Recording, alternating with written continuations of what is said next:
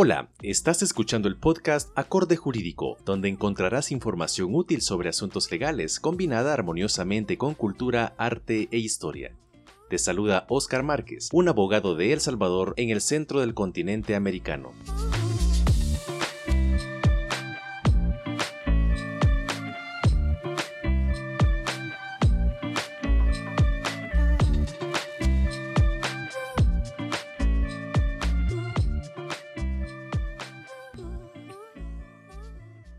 En esta oportunidad vamos a dar por finalizada esta serie de tres episodios sobre el delito de homicidio y algunas reflexiones no necesariamente legales, otras sí. El delito de homicidio tiene muchas peculiaridades técnicas, aunque en estos tres episodios no realizamos un análisis jurídico al respecto, sino una representación más amigable, más bien ilustrativa y asequible para los oídos de cualquier persona.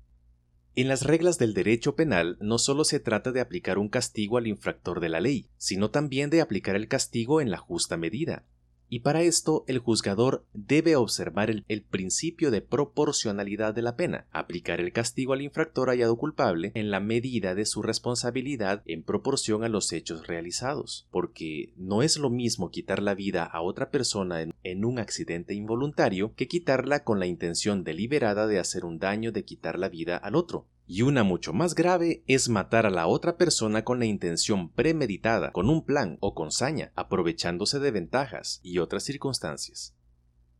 Entonces, tenemos que frente a un homicidio se debe distinguir si es homicidio culposo, homicidio agravado u homicidio simple. Un ejemplo, ¿recuerdas la canción que te recomendé escuchar titulada Pedro Navajas? En ella vemos claro el ejemplo de los dos primeros.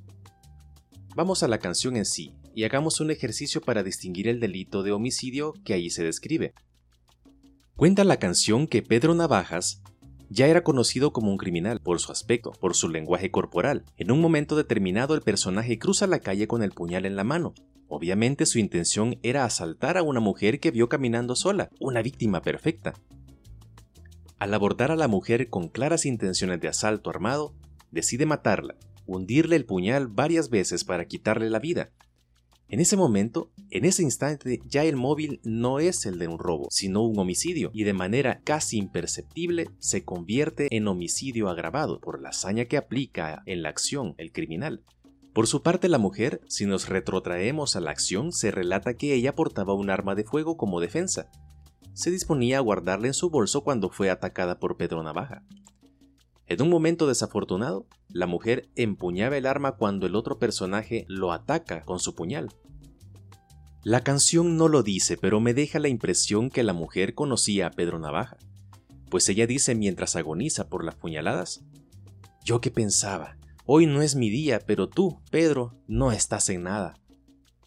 Puesto que aparentemente por un error involuntario, Pedro Navajas tomó por víctima a una mujer que ya le conocía, y además portaba un arma de fuego.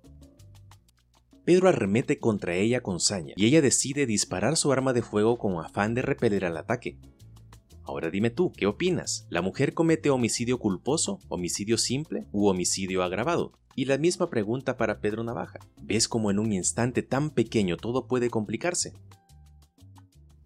En realidad, la vida te da sorpresas en cuestión de segundos.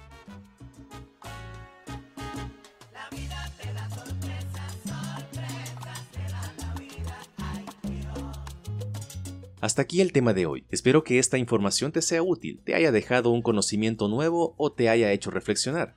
¿Qué dices? ¿Te ha gustado el podcast? Por favor califícalo, deja una reseña en el programa y si te ha gustado suscríbete para no perderte el próximo episodio. Agradezco tu atención y te cito desde ya para el siguiente tema acorde a lo jurídico.